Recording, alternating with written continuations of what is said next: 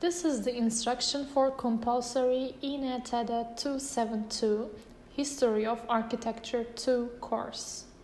The course coordinator is Assistant Professor Gözde Çelik.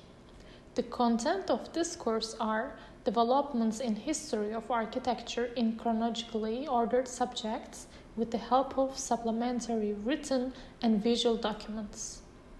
The course surveys the examples from the Middle Age, pre-colonial world architecture, early modern period until the Industrial Revolution.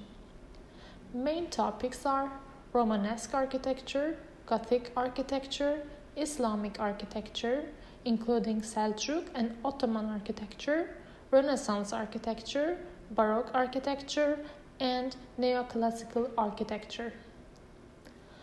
Aims of this course is architectural analysis of historical buildings until the Industrial Revolution. I wish you a successful semester. Good luck.